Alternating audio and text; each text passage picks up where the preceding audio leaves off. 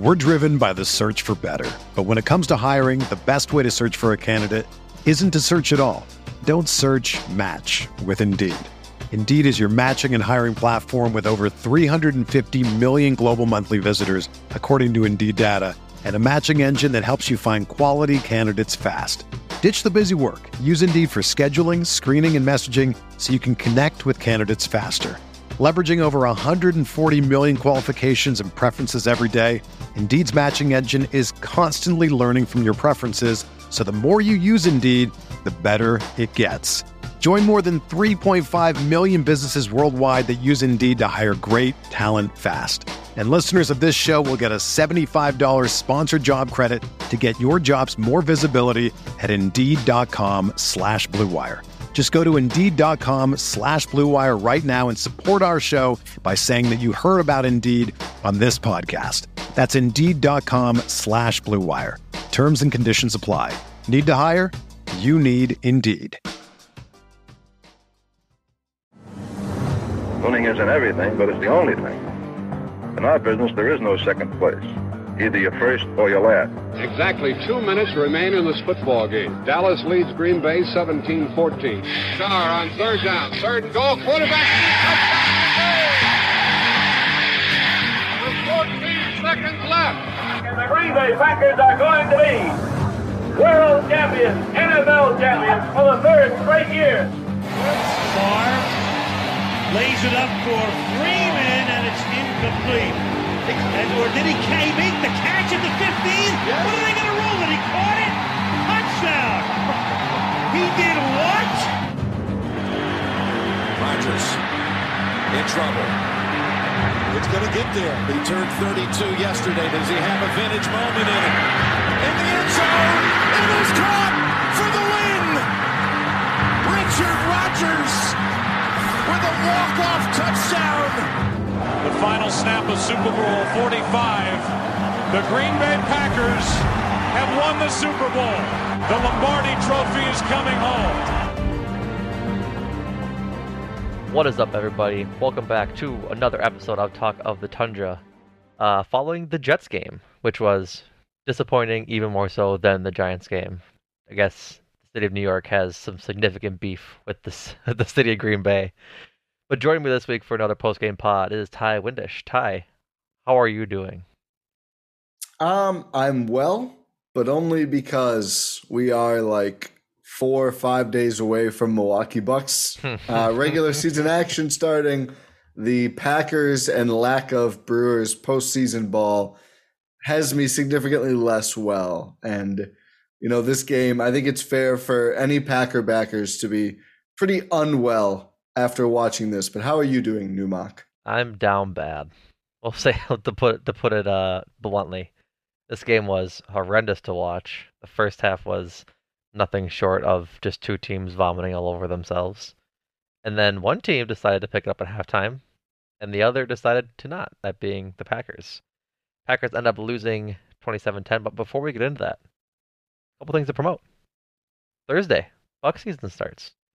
Ti and Rohan getting back at it. Uh, if you're listening to this on Monday, new feed or new pod in the feed regarding uh, Ti. What, what do you guys talking about this week? Not just them. Actually, oh, right. we that's did. The... We have a three-part Gyro Step Podcast Network Bucks coverage season preview. So on I think Friday of last week, the West Over Unders pod dropped on Monday morning. So when you're listening to this, it is live. The East non Bucks Over Unders preview drops and then the four of us are getting together for for Wednesday to do a strictly Bucks preview pod, and we'll share our takes on their over under.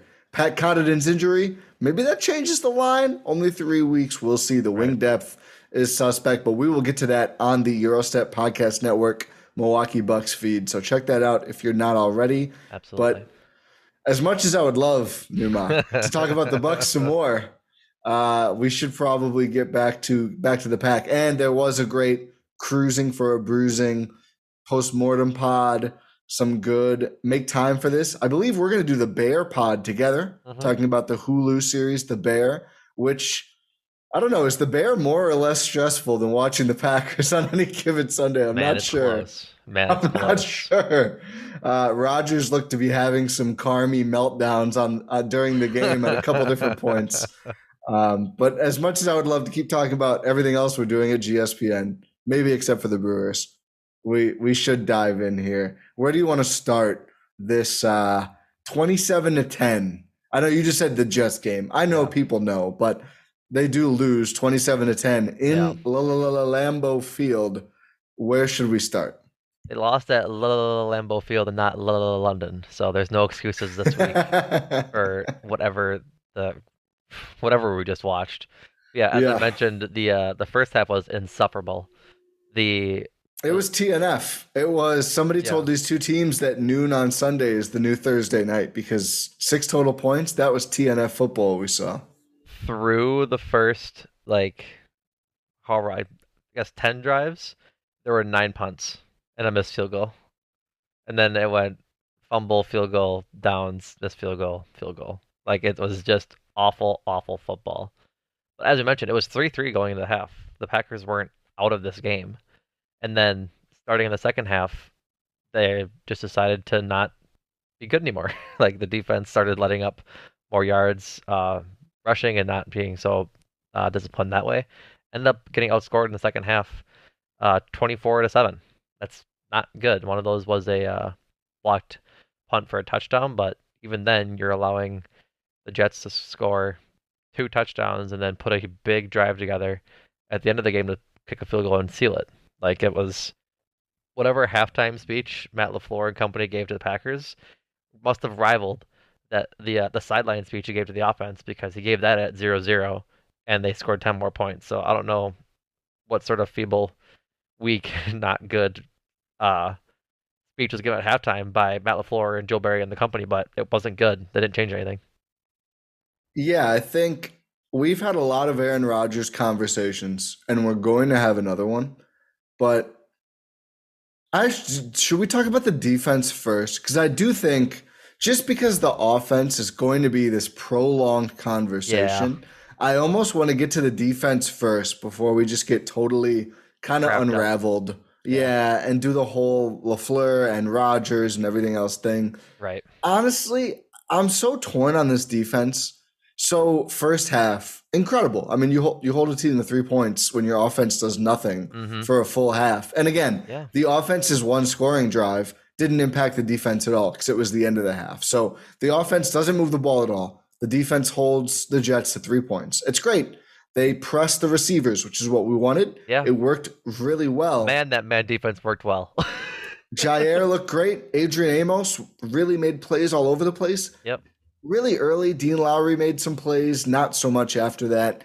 But I want to ask you, I think the biggest question I have about this defense is not like, should they keep doing that? I think obviously, yes. It seemed clear yeah. to me that their playmakers were able to make plays because they were playing up. Mm-hmm. But do we think that they are just running out of gas at the end of games because they have to be on the field so much because the offense can't stay out there?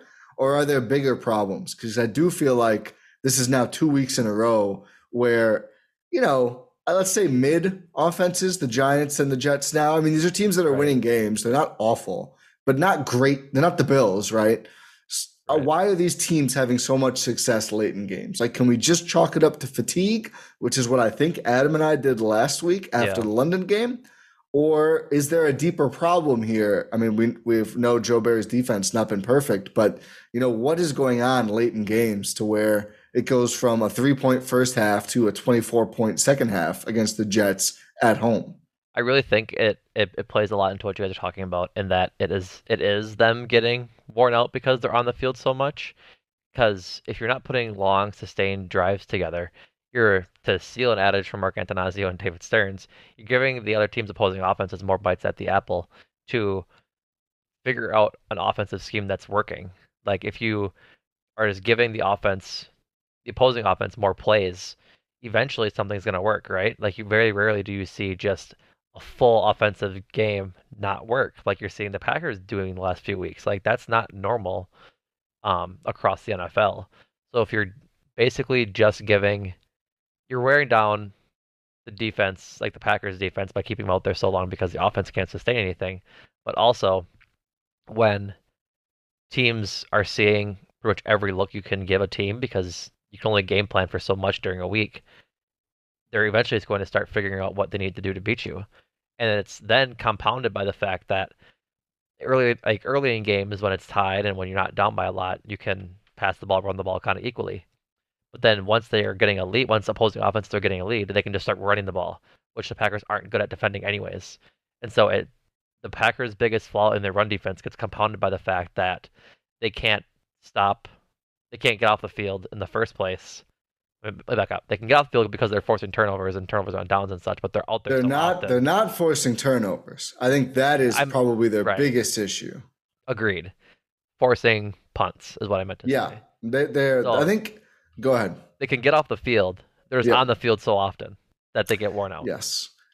Yes, it feels to me like I thought the secondary had a great game. And you look mm-hmm. at Zach, do you know how bad it feels to lose to a team that is 110? And that's not counting the sacks. It's 99 if you factor in the two sacks.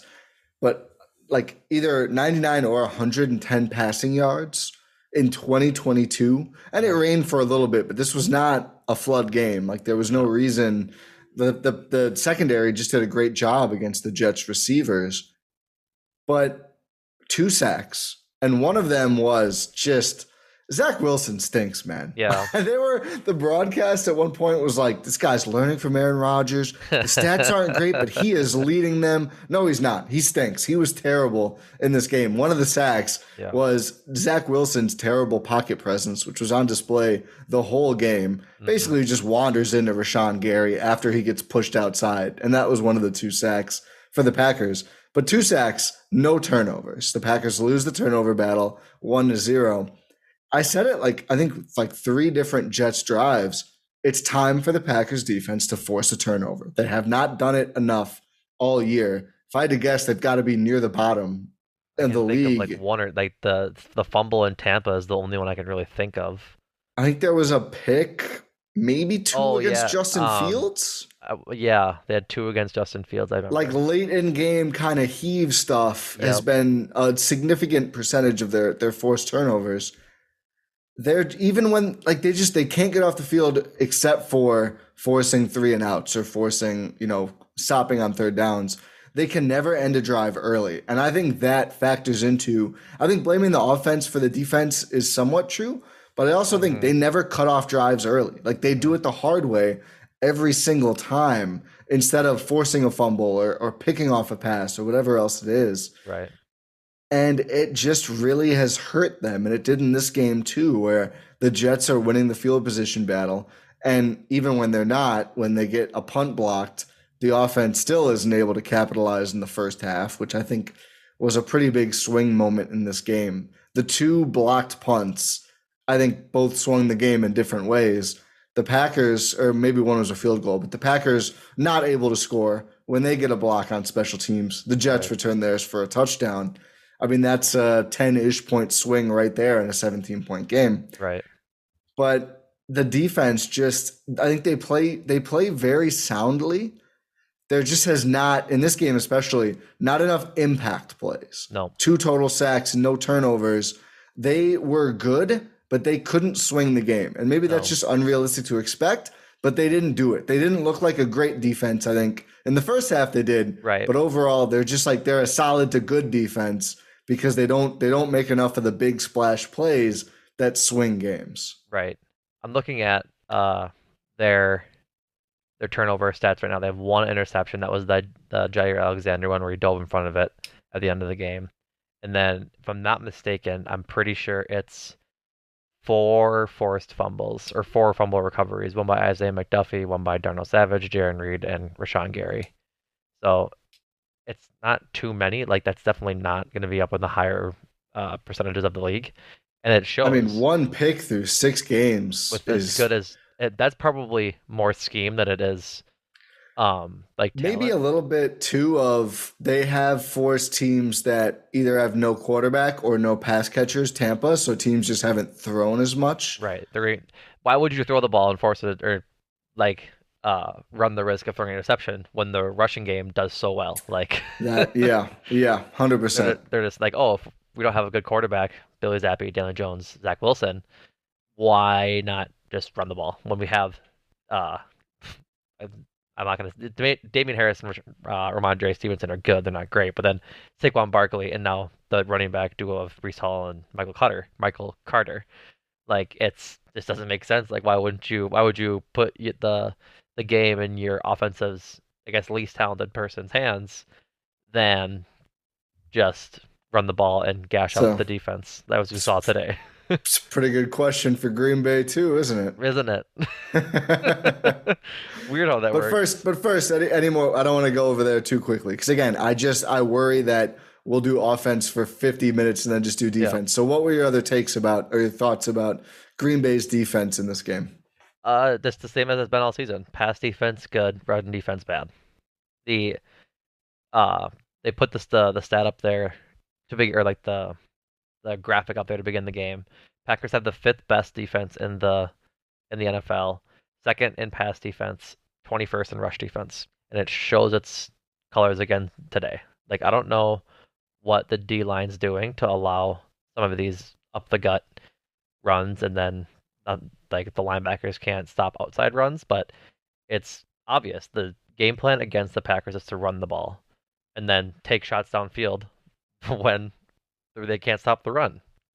It happened um, once this game, mostly because Zach Wilson didn't play that well, but Eric Stokes got beat on a the double move from Corey Davis for a 40 yard um, completion. I think it was on the second to last touchdown drive for the Jets.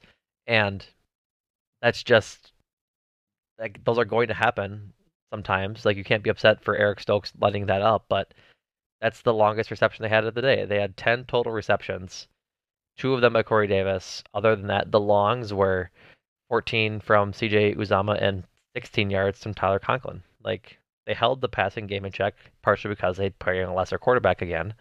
But then they just hand the ball off, and the entire defense breaks down. On the the Breece Hall um, touchdown run, Greg Olsen pointed out on the broadcast, Quay Walker overcommitted to setting the edge when he was supposed to fill a gap, and Breece Hall ran right where Quay Walker had vacated. Like that's just he's a rookie. We don't want to rag on Quay Walker. We've been high on him so far this season because he's been sort of flying around the ball, been a high impact player. But those are the rookie mistakes we're kind of seeing, and those rookie mistakes were reading their head at a bad time. Yeah, I mean, you look at the Jets, Breece Hall and Michael Carter combined are averaging about pretty much six flat yards per carry. Mm-hmm. Zach Wilson averaged 6.1 yards per attempt. So, like, their rushing game was basically as effective. And again, right, like a third of his yard, more than a third of his yards do come on the one play to Corey Davis, which underthrown ball that Stokes kind of just loses in air after he earlier lost Corey Davis. Right. And Davis comes back and make the catch. You take that out though, their longest completion outside of that was 16 yards to Tyler Conklin, and that was 41 of the 110 passing yards. Like that literally nothing over 20 yards in the passing game right. besides that one. Of course, you know, you look at New York's rushing stats, three different guys have runs of 20 or more yards, including a Braxton Berrios touchdown. And it does, it feels like all year this has been kind of a problem. And certainly in this game, anything that's funky, like the Braxton Berrios touchdown was kind of like a fake misdirection, and Berrios is going the other way. And the Packers defense, it feels like if they lose a guy or on the line, he's just gone. Yep. And that's a little bit of a secondary thing, but really I just thought the linebackers, I don't really remember a play the linebackers made in this play. Like I remember early a couple from Dean Lowry. Don't really remember anything Kenny Clark did, to be honest with didn't you. Hear, didn't hear his name called. He has been a. I think he is kind of the issue for the middle of the line in the rush defense. Like that's the guy I think you need to do better. Yeah. I don't think he's done enough in rush or pass, but certainly in rush. But like, you know, Campbell, De'Vondre Campbell ends up, I think, with eight tackles. Yep or looking solo. At, looking at now. But I don't remember one of those that was, oh, that was a great tackle to stop a rush early. Yeah, it's no. like, okay, tackled someone seven yards down the field. It's not that helpful. Mm-hmm. Just felt like that early to middle part of the field was way too soft for Green Bay and too late to some of these rushing plays. Right. in general, the the um the pass pass rush wasn't there too much anyways. Like he only had 18 like true dropbacks, like pass attempts essentially.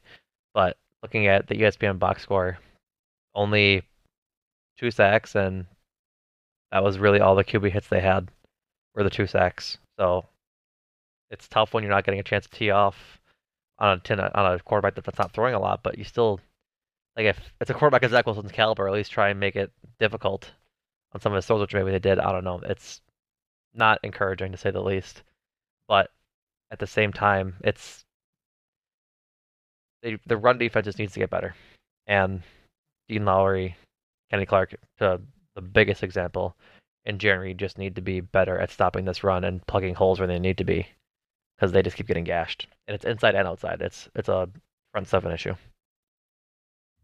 Yeah, yeah, and I think in this game uh, they weren't good enough against either. And as you said, there just yeah. wasn't that many pass sets.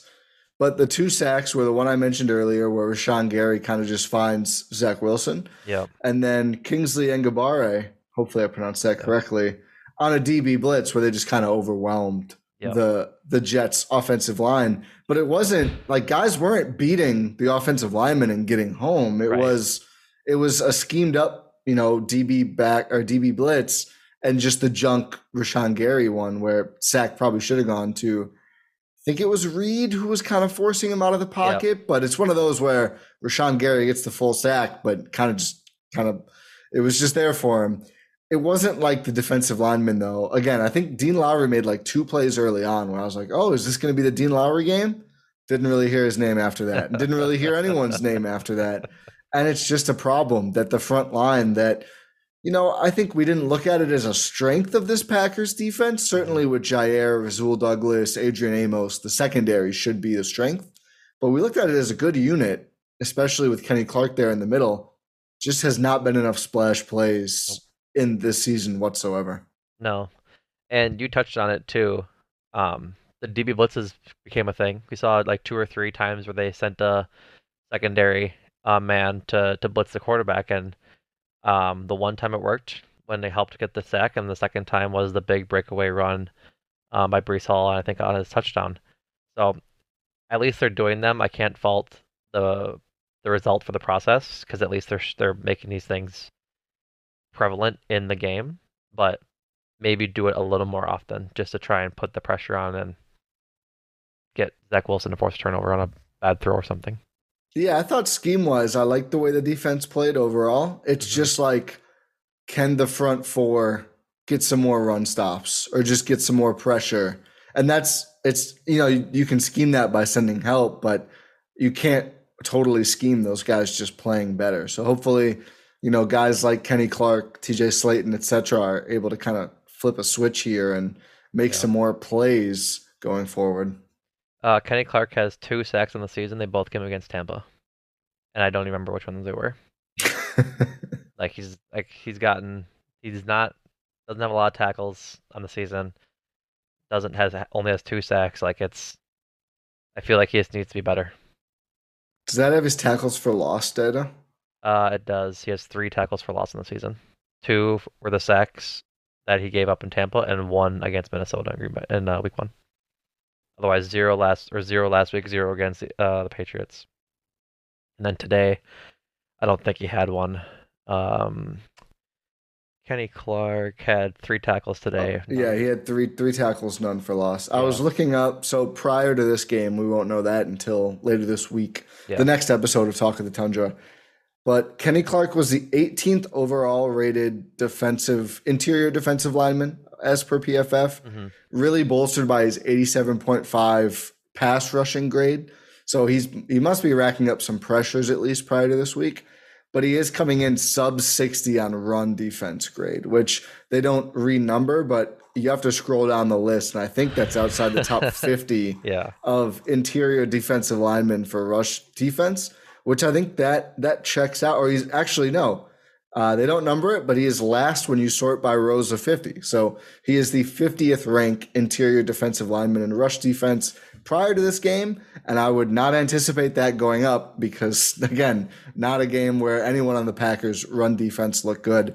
Right. So I, I think that checks out. Even if the sacks aren't there, it wouldn't surprise me if he was responsible for generating more pressure prior to this week. But the run defense is an issue, and he has not done a lot to help that.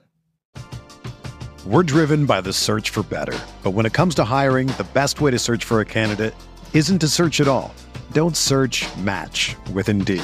Indeed is your matching and hiring platform with over 350 million global monthly visitors, according to Indeed data, and a matching engine that helps you find quality candidates fast.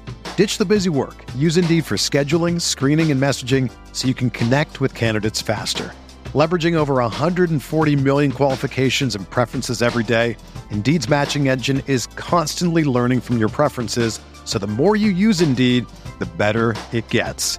Join more than 3.5 million businesses worldwide that use Indeed to hire great talent fast. And listeners of this show will get a $75 sponsored job credit to get your jobs more visibility at Indeed.com slash BlueWire.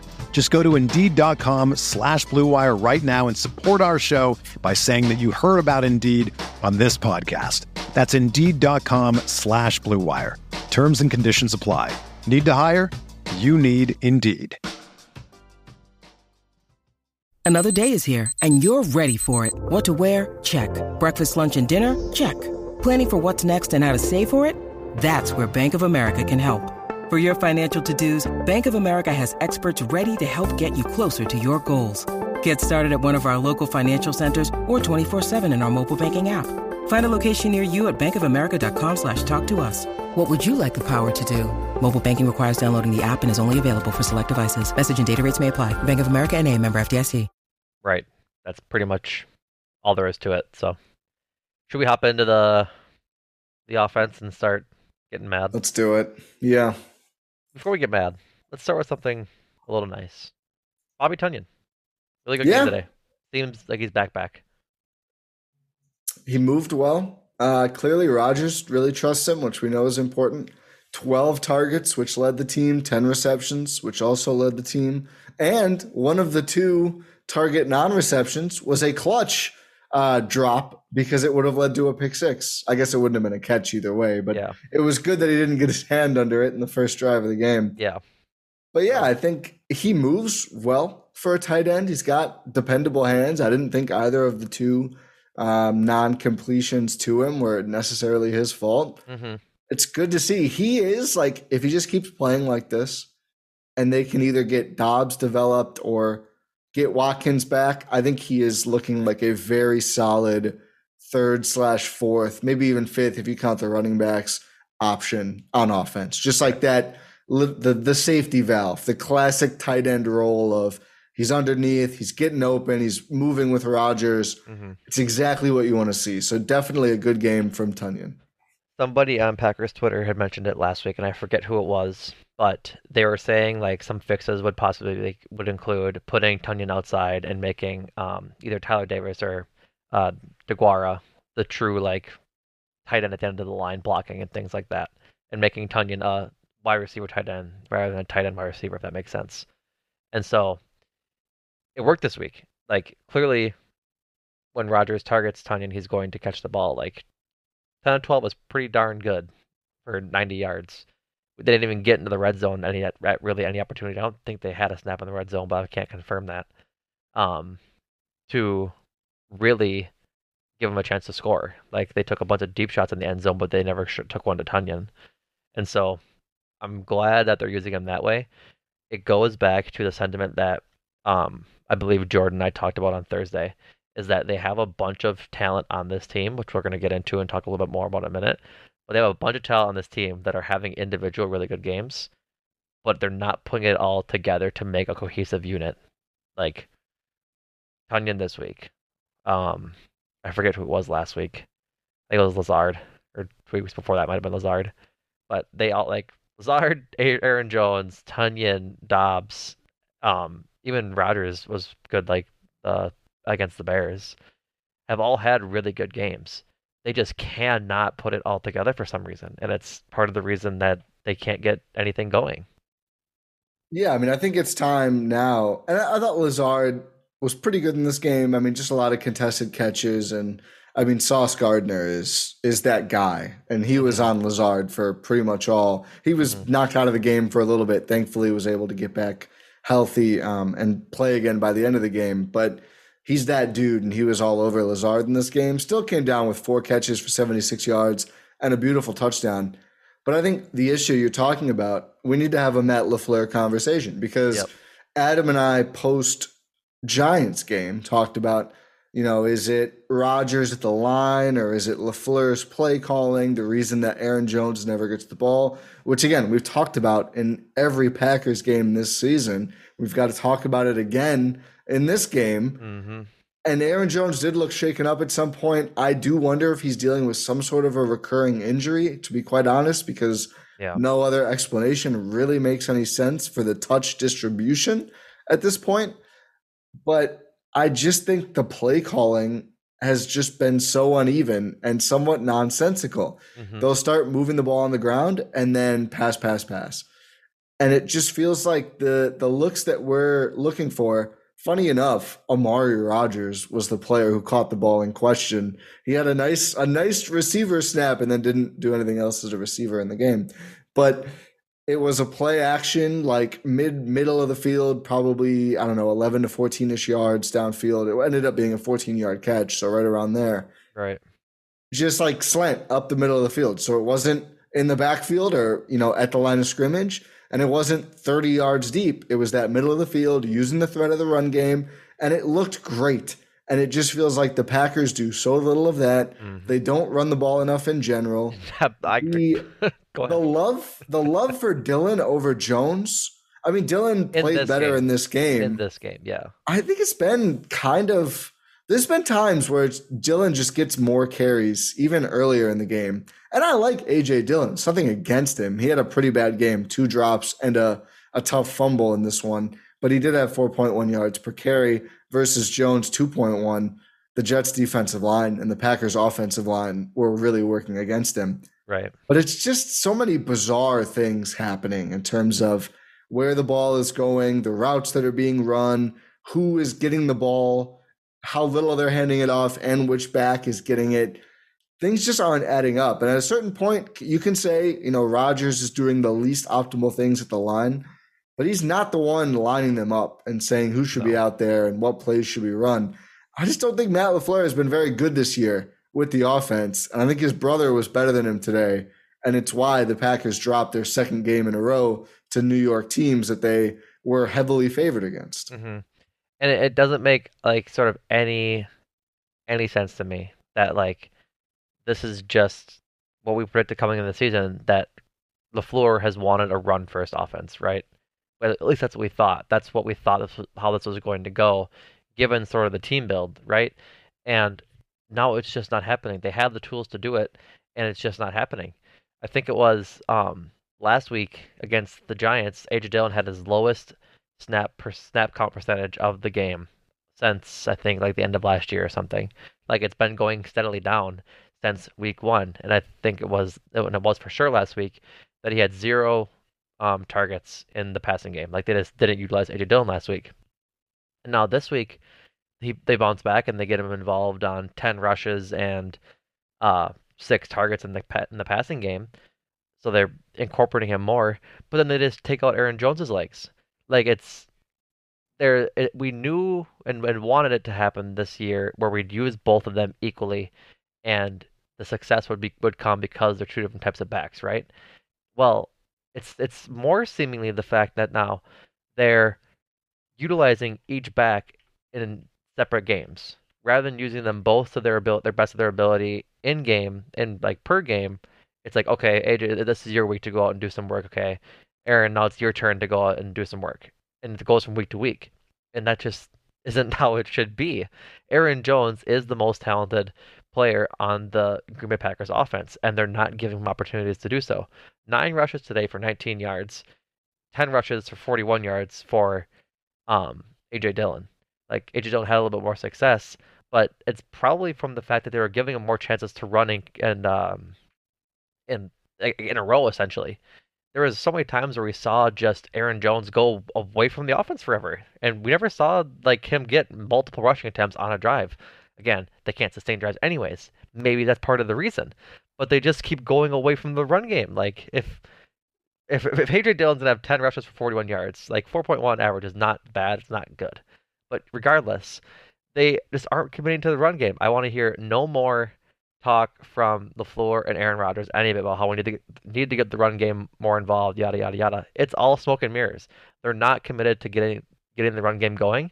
They threw it 45 times this game, counting Jordan Love's four throws at the end of the game, to 20 rushes, one of them being from Aaron Rodgers in this game. They more than doubled their passing attempts on instead of the rushing attempts. And it's not like they played down the whole game. They were tied 3-3 at halftime. Like it it's you can't explain that disparity in one half of football. They did not commit to the run in the first half. Probably why they couldn't get the offense going. AJ Dillon fumbling shouldn't take away from the scheme that you want to get the run game going, but they did. And on I think it was the first drive, they went uh, halfback dive with AJ Dillon. They got like two, three yards, and then two passes, and they punted. Like, which we've just seen all year. We've seen so many of those possessions where it's like one decent run or you know decent to bad run, and it's like all right, let's just throw it downfield twice. And between Rodgers waning accuracy this season and receivers who just they're not Davante Adams. They're not right. getting wide open repeatedly, right? Like it is tougher. We'll get to that. I have some sets on that, but we'll yeah. get to it. It's just there's just been so many drives like that, and we have Lafleur this week, according to Zach Kraus or Cruz, sorry, uh, on Aaron Jones getting three carries in the first half. Again, a three-three first half, not like they were down big. Quote: That's not good enough. Like, yeah, we know We've known all along. We knew the whole game it wasn't enough. You're the one who has to know that, buddy, and do something about it. Like, right. I, I just don't understand these quotes that it's like, if only someone could do something. You call the plays. Put the ball in his hands. What do you mean that's not good enough? Yeah. It's not like this is a new thing. It's like this this week suddenly, oh wow, Aaron Jones really wasn't involved. Every game this year. Every game. Outside of the Bears Outside game where they won, game. we've said, hey, you know, maybe Aaron Jones should get the ball. They're not down three scores in the first half. Nope. They just don't put together consistent drives. Maybe let's get Aaron Jones the ball. Let's, you know, get him. How about a traditional running back screen? I feel like they really just do not no. do that very often. They get they guys tried. in the flat. They, they tried. I feel like they get guys in the flat, but they're not good at screens, which is odd. Yeah, they tried a couple times this game and they didn't work out. But well, maybe because the offensive line was just a whole other mess. We're gonna have to talk about. It is. But. We're going to talk about it, but it's just like it's the I think you should uh I think you should leave uh bit right of the guy in the hot dog suit saying yeah. we're all trying to find the we're guy all trying to find the guy who did this. We're all trying to find the guy who's making sure Aaron Jones isn't running the ball 20 30 times a game, which like I'm not advocating for 30, that's a lot, but 20 game like 20 times is probably the amount of times at Aaron Jones fi- should be touching at least 15. At least 15. Right. And it's just like, man, like are we really that naive to not understand how football works that, that that maybe that's not the best way to do it i'd say not because they're losing games yeah. and like you thought that i think the london game against the giants gave them an L. it was like oh it's london. Rabble rabble rabble. That this sucks. They all their whole attitude around london sucked. And that's why they probably lost that game. But now like that that's why they wouldn't have a chip on their shoulder coming into this game. They're just pissy about having to travel. But then now you lose at home to a Jets team that I guess might be kind of half good. Like I'm not ready to say that they're going to sit there. I think they've got. Good. I think they've got a good defense. I, you know what? You know what's funny about the Jets? Yep. Go ahead. They they're literally what the Packers should be. Mm-hmm.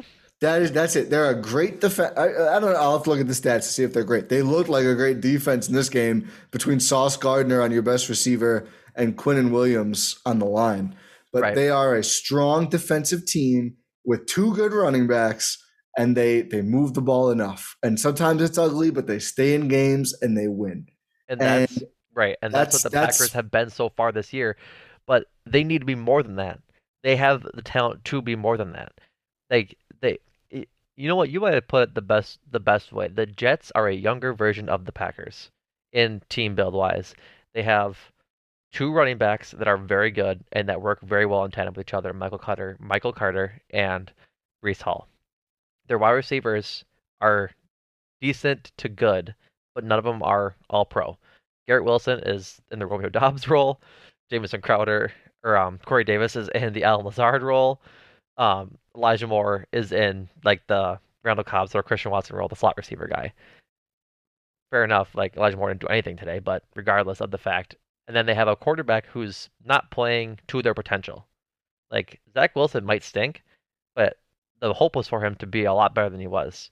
And Rodgers, we thought was going to be, keep rolling and having this sort of renaissance late career um, excellence that he's been doing, coming off back to back MVP seasons, and it it just fell off. Like I'm not, I refuse to put all of the blame on Davante Adams leaving. It's just insane to do that. Like Rodgers has been worse. The play calling has been worse. Like it, it's a whole thing, and they just need to start running the ball more. We're gonna keep saying it and saying it and saying it and saying it until we're blue in the face. They just have to run the ball more. Yeah, and I think they have to make a change on the offensive line to do that. Um, clearly, I think Elgton Jenkins was not good in this game. However, Royce Newman was abjectly terrible in this Awful. game. And Awful. I just don't understand that the only fix is like a series in the first half. Of all people, Jake Hanson comes in. Right. It's just bizarre. We've seen Zach Tom was a PFF who said he's one of the best offensive players we saw in the preseason. Just great. And I don't think he's, you know, a top 10 offensive lineman in the league or the conference. Or How could crazy. we know? They don't play him. he hasn't played, but he seems good. And and Yosh Nijman, who played really well while Bakh was out, is also just just yeah. sitting there, just yeah. waiting. And it's like, give one of these guys a chance. Why would Jake Hanson be the answer? And I've seen two solutions proposed: either just put in one of those two guys for Newman at right guard, or move over Jenkins, who again is not playing well this first year back from the major injury. You know, take some of that movement away, put him inside where we've seen him have success before, and put in Nijman or Tom at right tackle. Either way, do one of those things. And it was just play after play. Somehow, I'm looking at the stats now. Quinnen Williams only ends up with two sacks and two tackles for loss. He might have 10 pressures after yeah. this game. He was everywhere. everywhere. And I do think absolutely everywhere very late, it seemed like the Packers picked up protection a little bit, and they Rodgers had some time to throw. Yeah. But the first three quarters, every time they got to third down, yep. the Jets were there. The yep. Jets were there every and almost every single time. It was that right interior side of the line, and sometimes it would look like it was Myers, but it's like he's clearly trying to pass someone off mm-hmm. to Newman, who has no idea. I've I don't remember the last time I've seen one offensive lineman blow up a game plan like he did, like incredibly terrible. And it, it blew up the Packers offense on at least half a dozen drives. They had such lazy stunts getting home, like the the Jets defense, where it's just like guys doing the motion coming through, and then wow, there's a lane right to Rodgers, and it's because Newman, what like Royce Newman wasn't just doing anything. There are so many times I rewound the game to look at like how they got home and it's just Royce Newman double blocking um, Myers' guy at the center position, and then just letting his own man go straight through. Like, what are we doing? Like, that's there, there, there's no way that's game planned for. Yeah, it, it wasn't just bad blocking; it was like a total unawareness of what right. was happening. Total there, unawareness. There were so many plays where you could tell Myers is like chipping someone and then going to get someone else. Yep. And the guy he chipped, he chips him well he's just like, oh, I'll just go through because Newman's either going way over to center or way over to right tackle. Yep. It was just inexplicable for you know he looked like a guy who they signed that day. Yeah, and they were 100%. like, we need we need you to come in and play snaps. We know you don't know right what was happening. It's inexplicable, but like the the the solutions is to put your Pro Bowl left guard back at guard. Yeah, like stop making Elgton Jenkins play tackle when he was a Pro Bowler at guard. And he was not. We've seen him play really well at tackle before the injury. Right, but like he was not man. good at tackle in this game. A really costly holding on mm-hmm. what would have been the best rushing play of the game. I think it was 22 yards for Aaron Jones. Yep. It's like, oh, listen, look at this burst, and we never see it again in the game ever. And it, it was crucial to the play. Maybe it would have been less than 22, but it oh, still yeah. would have been a, a, like a, a chunk play. play. Yeah like the the hold that Jenkins had, he very obviously held them, and it prevented the defender from yeah. making a tackle. Like it that was. I mean, it could have could have just blocked him better too. Blocked but... him better too. But like, fucking, why would you ask? Why would you want that? But like, it just, I, it, it, it, it's not working. Put no. EJ back inside either side. I don't care. And then I, I would leave the left side alone because I thought they actually played pretty well. Right. You didn't see that much come so back. Then, I would say leave right. that whole leave five through three, or that's baseball, but leave the left tackle through center alone because I thought they all played fine. Right. But the right side was a mess. I saw Bakhtiari play well. I was watching him for a yeah. few snaps. He didn't let any pressures that way. Like some pressures, but not like anything overwhelming. I think a then, blitz got home, but I don't right. know if it was entirely his fault. Like it wasn't. Yeah. It, there's levels to this, and it take, was not. Take Royce out, move yeah. EJ inside, and put Tom at right tackle. He shouldn't have played in this game after the first quarter. No. Like it was so bad, and you could tell I mean, the Jets clearly realized it, right? And you give credit yeah. to them. We're not going to do that a ton because this is a Packers podcast, and they're not going to see the Jets again this year. But the Jets played well. They have good players. They have impact players, Quinnen Williams, etc. But they knew they then they were going after Royce Newman the whole game, and mm-hmm. I gotta think, you know, knowing what the Packers' offensive line depth is like, they must have just been giddy like Josh to to see him out there for this whole game and just continue to beat him up the whole 60 minutes of football. Right. Like we gave um Zach Tom a a cheese week one for his fill in during the Vikings game. Like he just he did so well when he when he needed to fill in. He had a efficiency rating on PFF of 97 and he played 30 snaps. So like he had like one bad one bad snap against a probably a lot better Vikings pass rush and like defense. And so why not just give him a chance? If we're gonna be losing in embarrassing fashion like this, make a move that at least hopefully might have some payoff to it. Get Zach Tom some snaps to see if he is something real and can replace uh, EJ at tackle, move EJ back inside, or do anything to fix it. Don't put in Jake Hanson. Like I'm not. That's no offense to Jake Hanson, but like man, he's not gonna be doing much else that Royce Newman's not doing already. Like he's not proven enough to be able to do that, and it's just it's mind-boggling that they're just not trying anything new. And I wouldn't be surprised if we see the same starting five on the offensive line get trotted out next week.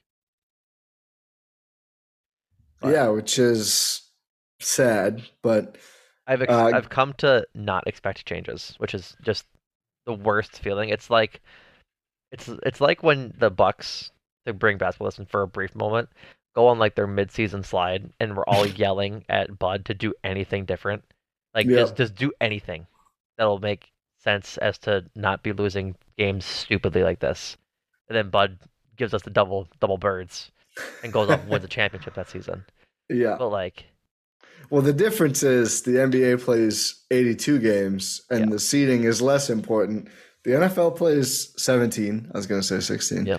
17. And now this is already three losses through six games as the Minnesota Vikings, who have a win over Green Bay, sit at five and one after beating the Dolphins with no one healthy, but still yeah. went and beat the Dolphins and they did their they did their job, which they've done pretty much all season. And they have a I forget who they have an ugly loss to someone. No, the only loss is the Eagles, the six and five and zero oh Eagles. Yeah, and that I wouldn't call it ugly. They just lost on the road to a really good Eagles team. Like, yeah, it's, it's just, fair. That's just their only loss, and that's really their only blemish. They uh, come, came back and won against the Lions and had like solidarity that way. They just have been a better team. It's yeah. simple. I just feel like the they just execute. I, I don't know if the Vikings like I feel like when I see the Vikings play, I'm never like, oh my god, this is breathtaking stuff. Yeah. They just execute. They just they do the game plan, and which is like for a Kirk Cousins team, exactly what you should do. Yep. And if you have enough talent, you can win games that way the sentiment on um the on like Packers Twitter was pretty much just that they're the Packers are poorly coached team, and I would happen to agree with that at this moment. Like, it's just they they, they don't execute well enough. Yeah, um, I, I mean, just the offense all year it just has not looked like a cohesive unit outside of any, you know, missing Tay or receivers or I mean Newman today was a different level, but outside of even offensive line issues in previous weeks, like the game plans have not been cohesive. The you know outside of like a Christian Watson rush, just everything has felt so hard. Like both of the Jets scores, so the rushing hard. touchdowns, they just looked so easy. It was mm-hmm. schemed up so well. They got their playmakers in space and they just went with the blocks and scored. Almost every Packers drive relies on Rodgers lacing one to a double covered Lazard or mm-hmm. whatever. And it's like, why does this feel so difficult when the Packers have a guy who's seen as like this offensive minded, you know, not visionary, but you know, gifted young coach? Yep. The offense has been pulling teeth in just ways that it feels like it shouldn't have to be. They're not, they don't have the most talented group of anything on offense, but they don't have the least talented group of anything either. I think even playmakers, you know, they're toward the bottom, but their guys have made enough plays, right. even if they're not getting open. I know you have a stat for that, but it's just, it's felt harder than it has to be. Right. And going, before I get to that stat, going back a, a second to the um, offensive line that they're probably going to trot out five, the same five players again. Uh, Matt LaFleur said in his post-game press conference that on potential line changes, everything's on the table. I just don't just don't believe it. Should have been on the table 12 minutes into this game. Yeah. Is the problem. Like what like just the stuff he says means nothing. Yep. Because we just don't see it. It's all it's all smoke and mirrors. you, you put in Jake Hanson for a series. Like if if everything's on the table, make the change while the points are still being put on the board. Yeah. Doesn't mean anything to say that at 4 p.m. on Sunday. Nope. If you want us to believe that, make the change at 1.30 on Sunday. And maybe it can actually help swing a game. He Saying makes, it now does not help swing a game. I don't want to like project and what I think his changes were because like he makes changes in games. When Aaron Jones fumbles the ball against Tampa Bay, they go away from the run game. When uh, AJ Dillon fumbles this game, they kind of go away from the run game. When anything happens in game, they go when away any, from the run game. That's the yeah, only change. That's the only change they're making. But like the, the the the the proper course of action here is Royce Newman is getting blown up at right guard. They put yep. in Jake Hanson. Then if that's the move, keep Jake Hanson in. At least there's some rhyme or reason to it. Like, okay, Jake Hanson's in. Royce, you suck today. Like, I'm sorry. Go sit down the bench. Think about what you've done. And then let Jake Hanson go. And if Jake Hanson sucks, give Royce another opportunity. But Jake Hanson wasn't like this huge thing. He let up three sacks on three straight plays for a three and out. They just went back to Royce Newman. Like, yeah, you can't put him barely... you can't put baby in a corner and expect him to change. Like, come they on. Put in, they put in a guy who we just don't expect to be very good, right? For like a series, and he wasn't. I, I didn't remember him as abjectly terrible, but as you made it was just so fast, it was hard to see. Right. Then they were like, "Well, Jake Hanson didn't look amazing out there. Let's just put Royce back." Like, what is the point of? It's like, it's like if Giannis is struggling, we're gonna put an AJ Green for three possessions. Ah didn't make a huge difference. I mean, obviously it's apples and oranges. You'd right. always ride with Giannis. It's a bit terrible comp, but it just didn't make any sense the way they went about the the potential change at offensive line. It's so much energy of like we've tried nothing, we've tried everything and nothing's working, or the other way, we've tried nothing yeah. and nothing's working. Like yeah, whatever, however the adage goes. Excuse me for not being able to remember it, but come on, just like oh, it's we've tried nothing and we're all out of ideas. yeah, that's it. That, yeah, between that and the not giving Aaron Jones the ball stuff, and it's just like, yeah, like what is what what do these any of these words mean? Like, let's see it on Sunday. That's right. all that matters in the NFL. Like, do let's something see it on week, Sunday. Do something this week in practice that makes it look like you actually cared about changing your game plan. Because right now they just don't. But sort of getting back to everything looking so hard like I I looked at it, I wasn't sure if it was like receivers just weren't winning routes or anything, and give like this is from um, Next Gen Stats, which is very nice. The in for separation, so how open a wide receiver is um, when he's thrown the ball. Allen Lazard is tied for 14th worst amongst qualified receivers in separation at 2.3 yards on average. This is um, 140 players and it counts that sounds right. Wide receivers and tight ends. Yeah, because it's any receiving, uh, it's any pass catcher essentially, and so minimum of 15 targets.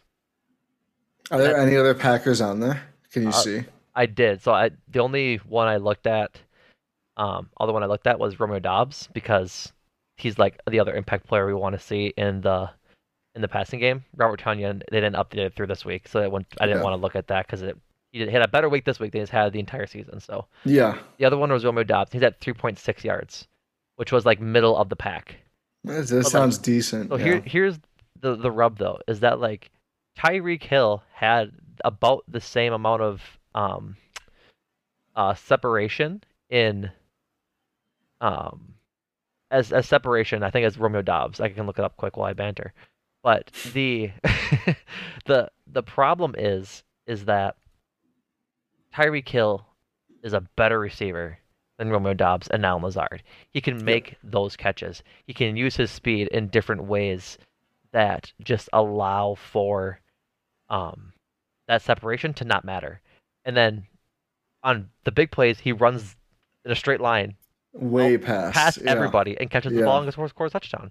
And so he's using his like skills in a different way to where the separation doesn't matter for him. But when they're only using Al Lazard on slant routes and like pulse routes and things like that, his separation matters. And I think the reason I looked this up is that on the fourth down play, I think it was, um, Christ. when they when when Lazard I think dropped it, yeah, and they they lost it. Sauce Gardner was on Al Lazard, and they it was the hand to hand play where they're Greg Olsen talked about they teach DBs hand to hand, like break up the ball by swatting the other receiver's hands. Yep. That route that Lazard took was lazy. They talk about planting your foot. We we saw Devon do this all the time. Davante is, was like is like the top route runner in the league. He made his, Chad Ochocinco cry. Right. His routes were so crisp. His cuts mattered. Allen Lazard yeah. took the circuliest, roundest turn on his on his route. There was no purpose to it. He's like, I'm just gonna run that the the general direction of that route. There was no foot plant. There was nothing of that. And that's easy for a receiver to cover. You're not changing direction with purpose. For a DB to cover, yeah. You're just not changing direction with purpose. It's just yeah. you're running, you're going through the motions instead of making a cut in or a cut out. You're just you're just going about it lazily, and that's where fundamentals and executing matter.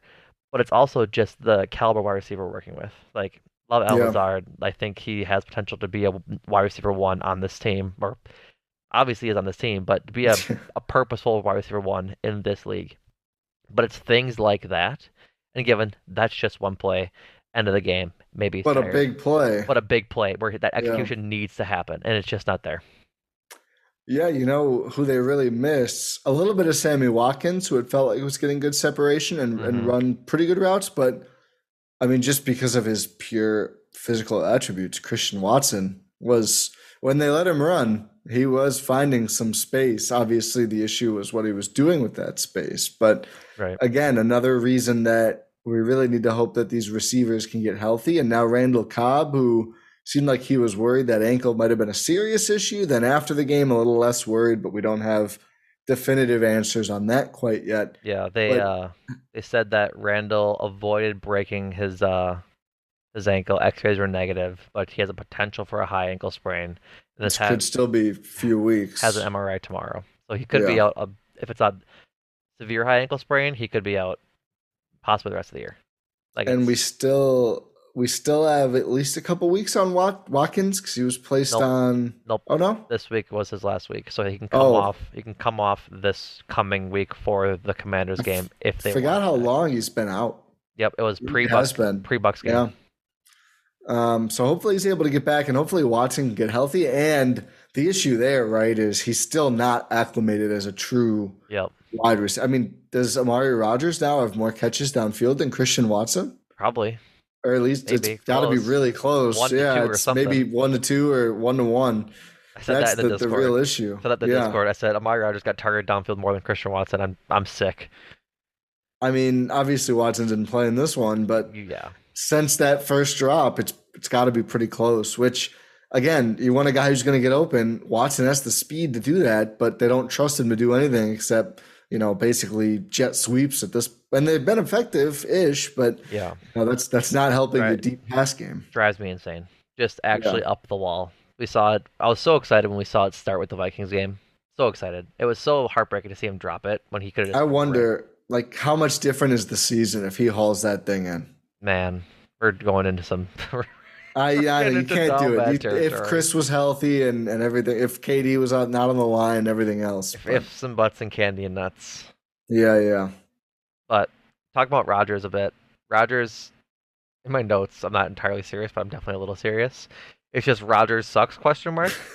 like I I just don't know. You've talked about it at length on Twitter and then last week with Adam. His deep ball accuracy just isn't there. No. And maybe like there like I know you didn't like the um, the ball he threw to Aaron Jones when Aaron Jones caught it out of bounds. No, was, I mean, it was it was a catchable ball, but it was behind him, and Jones had his yep. man beat, and he had to wait up for it, and that's when he got pushed out. And it was he, a little towards the sideline, which is why he yeah, went out of bounds. And he's not he's not you know Randy Moss, right? He's not able to drag both feet in while making that fight fading backwards catch. It's a back. hard ball to catch. Yeah. like Aaron Jones on the wheel route has been a Matt LaFleur staple his entire course, tenure. As it should be. As it should be. But that doesn't mean you can throw the ball up there like it is prime Randy Moss and expect him to come down with it. He's going to be sort of not so graceful catching the ball down the yeah. sideline because he just doesn't have that sort of technique like any other premium wide receiver does. But the deep ball to Lazard that Lazard misjumped, that was thrown to double coverage and wasn't out in front of him. It's just man outside of the one, the streak to Lazard that he hauls in, the 35 yarder, the longest completion to anyone was, I think, 16 to Tonyan. And all of the, I think one was downfield, but I would probably say like eight or nine of the 10 were, I mean, the Jets were basically playing prevent, and mm-hmm. Rodgers just keeps finding him underneath, and then Tonyan scampers around a little bit. Mm-hmm. Like the, there's just not been these big completions downfield. Nope. I, it's it's a problem with how often they try to do it, especially in some big situations where again we keep seeing third and fourth and short, and either they're throwing you know post routes if they are in the red zone, which as you mentioned they just really didn't spend any time there because they didn't move the ball in this game, right? Or they're just really trying to throw 15, 20 farther yards downfield and they they just cannot do that reliably this season. Whether it's the receivers or Rodgers, I think early in the season it was more the former. Yeah. I think later Rodgers ball, you know, I don't think he's been terrible. I don't think he sucks, but I think he's just been okay for most of this season. And yeah. You look at pre this game, he, I think he was 12th among quarterbacks in total PFF grade. Yeah. Which sounds right. You know, it's not you're not dealing with, you know, he's better than Zach Wilson in this game, which not saying a lot, but he's not he doesn't look like an MVP guy who's willing them no, to wins. He just anymore. literally hasn't done that. No. Yeah. And um, Rodgers said post game, uh, Bill Huber tweeted this out from the press conference. Um, from Rodgers' quote, "When we struggle, it's when we try to do too much." Rodgers says, um, and Rodgers says he like he'd like to be more simplistic um, in the approach on offense. Quote: The plays that we had were the plays that we had in were executable. Executable. I can't speak today. So this is not an attack on the staff at all, but the execution when it looks like that, it's not good enough. He said the scheme is good, it's really good, and I would happen to disagree. Like they're taking so many like deep shots down the field, but aren't throwing in the middle of the field. Like we saw some plays, and they had positive yardage on these plays where they're throwing crossing and slant routes and getting good chunks of yards, right? But there's so often we see um, wide receiver screens, just like little uh, negative or throwing it one yard behind the line of scrimmage and making the receiver make a move to get yardage. Why not throw it in the middle of the field? we are seeing it work. Like Tonyan had catches in the middle of the field. I think Romeo Doubs had a catch in the middle of the field. And it's just like, man. Amari Rodgers. Amari Rodgers. They Greg Olsen said it on uh, on the broadcast. Rarely do you see copycat in the game the NFL work so quickly. But the play that they ran for Amari Rodgers when he caught that ball streaking across the middle was the play that the Jets had just run against the Packers that had gotten them yardage. Like it's it's the reason why we the Packers need a game manager over an MVP level quarterback right now. They need to throw the ball to get 5 to 10 yards on their passes rather than hope that 2012 Rodgers walks through that door 2011 Rodgers walks through that door. 2020 Rodgers walks through that, or 2021 Rodgers. They're not getting that either. Right. Like it's it's he's just not the, the maybe the timing or the relationship or whatever you want to call, it, whatever you want to blame it on. He just can't make those throws anymore. They're not getting completed. Maybe he's making them and the receivers aren't catching them. But man, it's just the scheme needs to be make the game simple for Rodgers, especially if the thumb issue that has cropped up is going to be an issue. Yeah. He kept saying it's not a problem, it's not a problem, it's not a problem.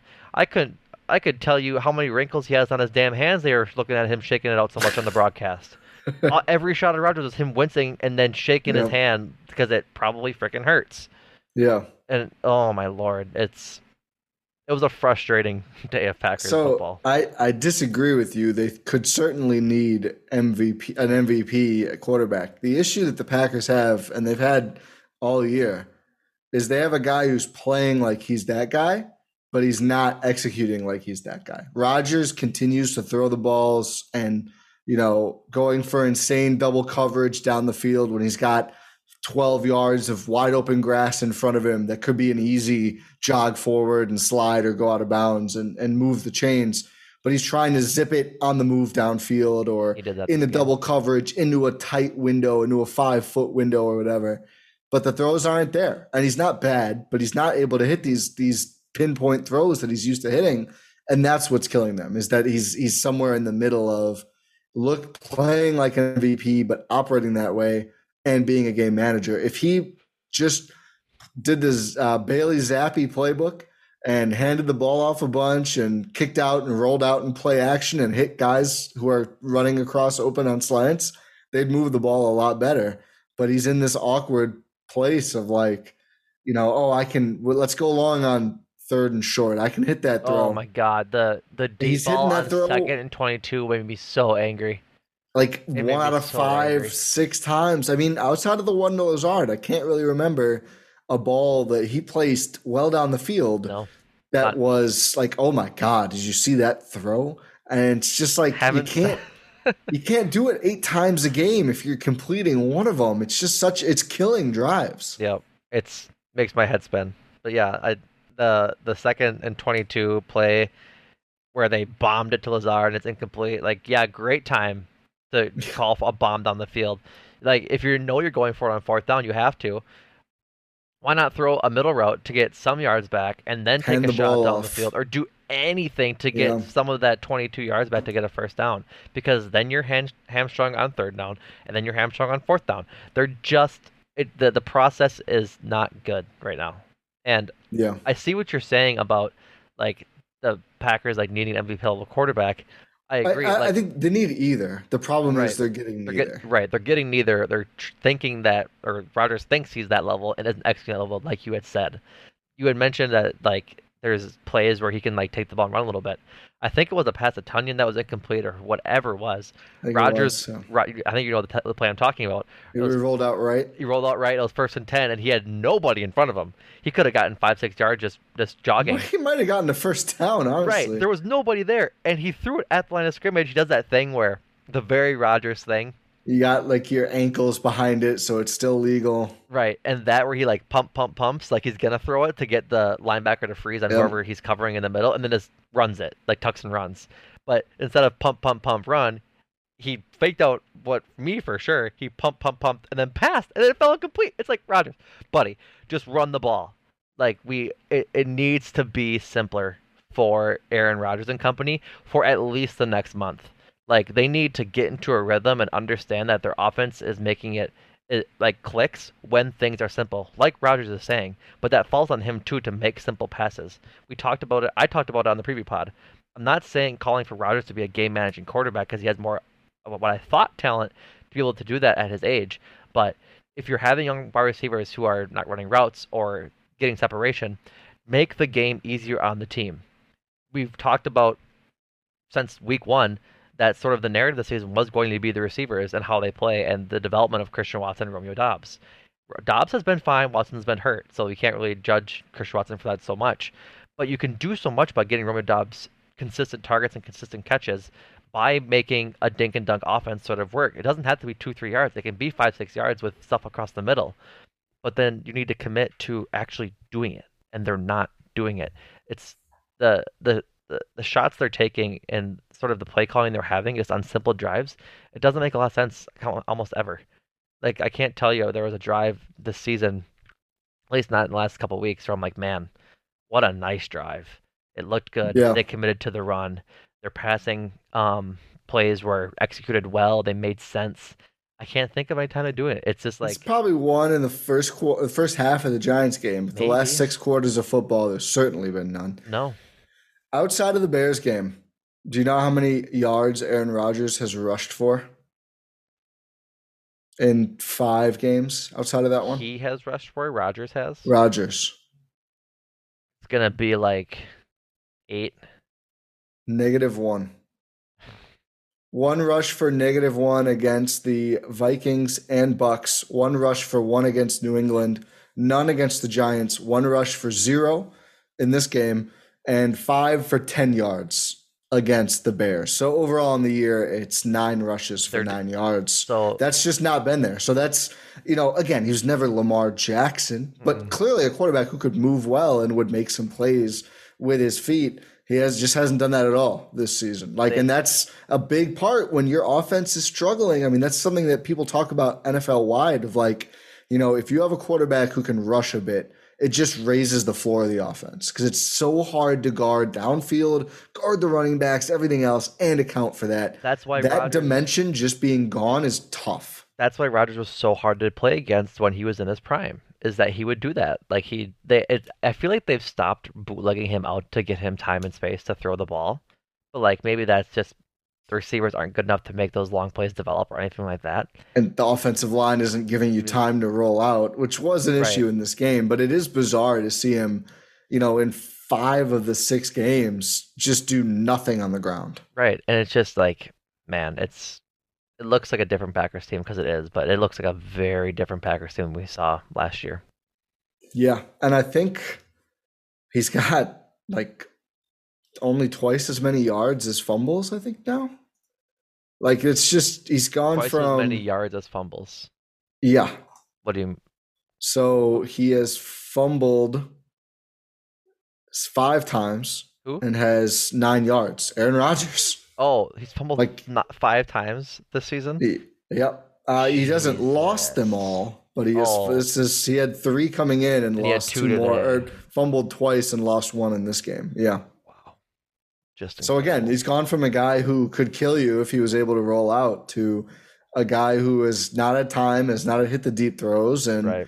you know is more likely to lose the ball when he's holding it than he is to make a positive play on the ground. Right. Which again, I mean, he's 38. You know, I'm not expecting him to rush for 50 yards a game or something, no, but, but, at least have the even there. I mean, I remember like old man Drew Brees would get out every so often, and right. you know, you you make you get the guys going downfield, and that is, I mean, if you are going to run these deep routes, that's what that should be opening up. Is yep. you're sending the secondary down the field. If you get a hole, there should be space there. I mean, any quarterback can run for a bit these days. Yeah, it's it's not good. Yeah. According to ESPN stats and info, uh, Rob Demovsky tweeted out the Packers have scored 107 points in six games this season, 17.8 per game. That's obviously averaged out. Um, according to the ESPN stats and info, that's the fewest in any six game span with Aaron Rodgers as their starting quarterback. Mm, wow, I so believe it. That's it's an it, it's felt that way, and it's indicative of just the the play that's happening. I mean, I can't and this is going to sound hyperbolic. I legitimately don't think it is. Outside of like severe injury or weather, I can't remember a time in our lifetimes where the Packers struggled to move the ball this much. You know when they struggled to move this ball this much? What? Every Matt LaFleur playoff game. Okay, fair. I mean, for extended runs no, in a regular I season. I know, I know. I mean, I even even late stage Favre, when it was like rough, like he was turning the ball over, but he, at least like they were getting to go down the field a bit. Yeah, I'm not surprised to hear that. I mean, it's it has just felt so painful.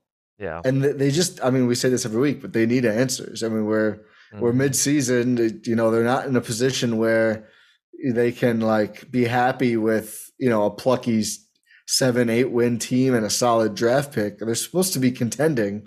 Yep. They they're sure not looking like it. But absolutely not. I think the biggest thing that has to happen now and you know, positive signs. The defense looked great for a lot of this game. The secondary continues to be a strong point. Yep. You got to figure out the offensive line, and you just got to get the offense just more functional. Like either Rodgers starts to play better and finds a second win this year, or I think more realistically, they just incorporate a game plan that utilizes what they have better. It just feels like right now they're still game planning for MVP 12 under center and they just don't have it. And it's just, it. it's, and I don't think he's been terrible, but he has not been amazing either. I think he's just been good and they're just not ready for that, it looks like. Yeah, I would say he has been less than good, but that's just differing opinions. I mean, I think less than good to his standard. I think league wide. Yeah. I mean, the guys we're seeing him face, I think he's been better than most of them outside of Kirk. I guess. Like he's Yeah. You said he is better than Zach Wilson today, and like I I'm not saying Zach Wilson balled out and he was good in any You, way, but you could argue Daniel Jones was better than him last where I was week, which is pretty tough. Yeah. and like there was nothing today where I was like, man, Aaron Rodgers is outplaying Zach Wilson. To me, they play at the Yeah. same level. They used Aaron Rodgers more to the uh to the detriment of the Packers. They used Zach Wilson less to the benefit of the Jets. yeah. But they both had the same impact on the game. Like Zach Wilson arguably had more of an impact on the game because he wasn't making the mistakes that Rodgers was doing and and giving away drives. The first half, sure. Uh, Wait, no. he- yeah, I was going to First half, say he sure. had some pretty tough. Second when half, he, he- when he, Second yeah, half, he did just fine.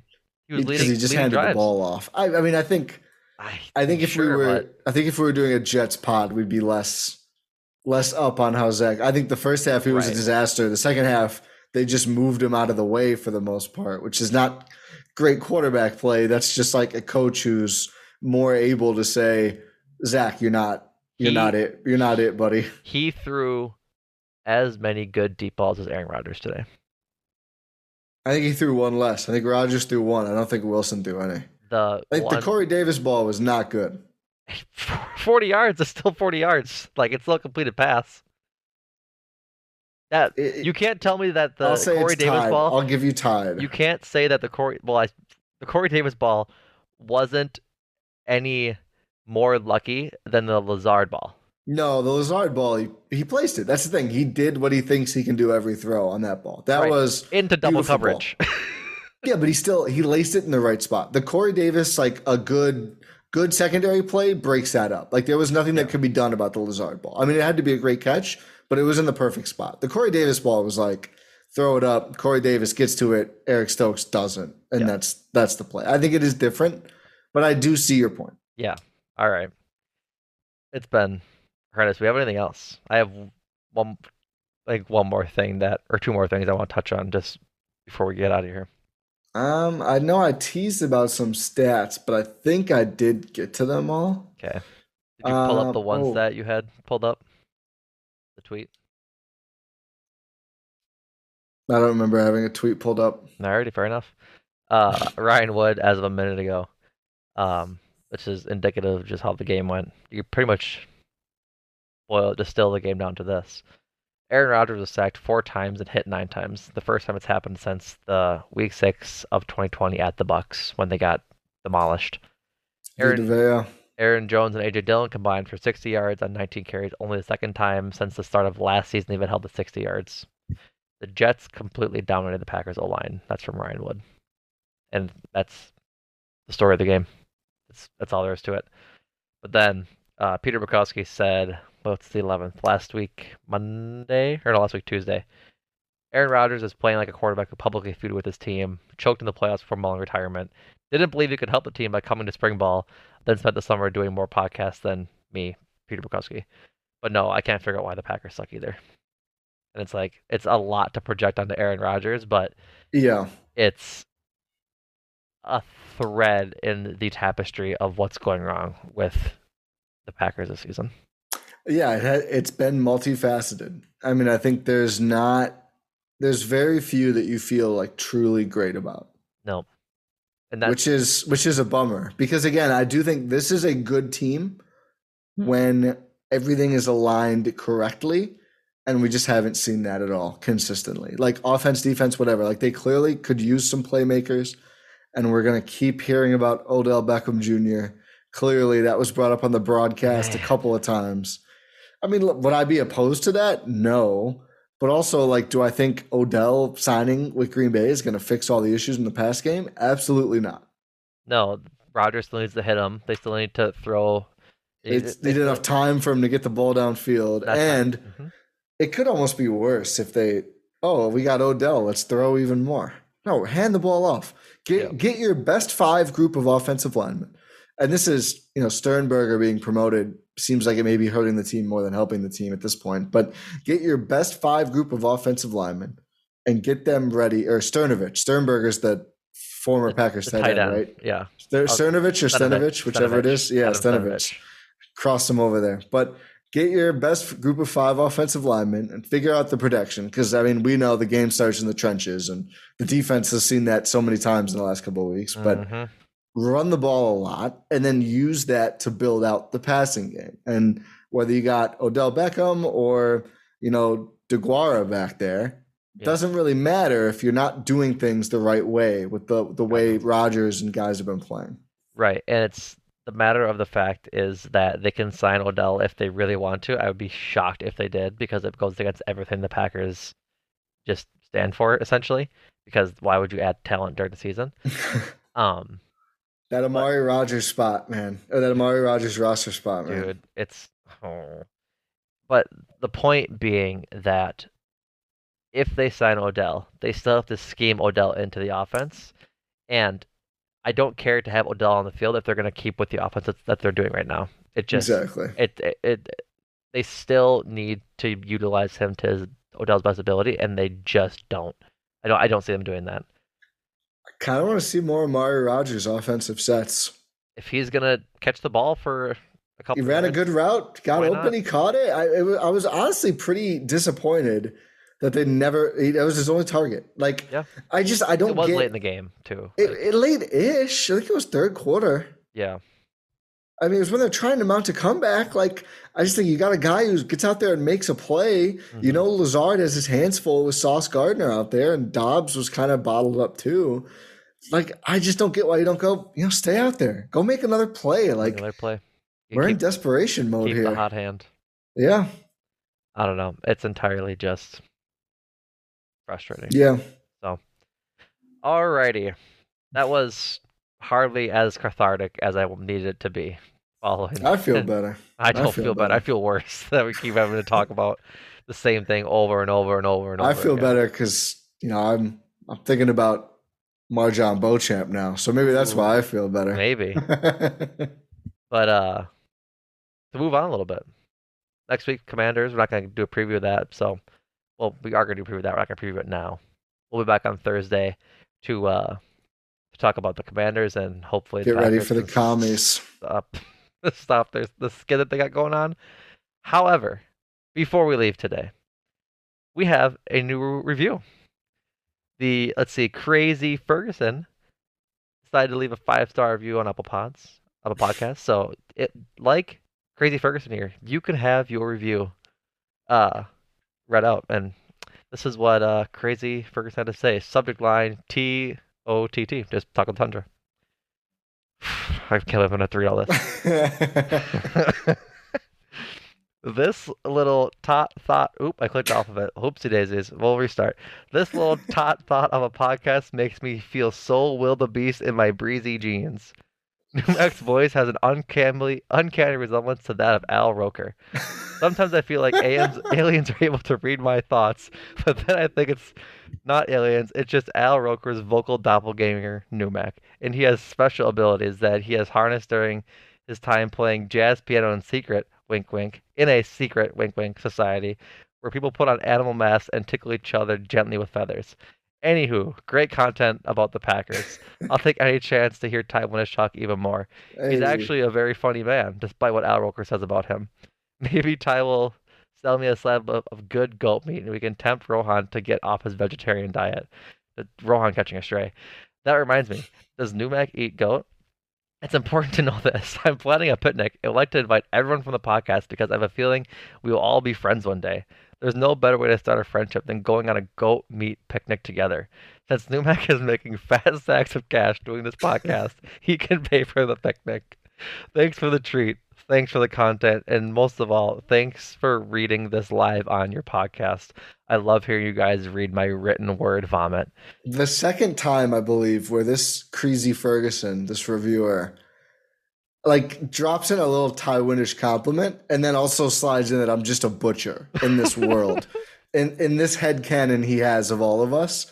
I I sell the meats that he procures to hang out with the rest of you. And I'll take it. I'll honestly I'll take it. That's fine.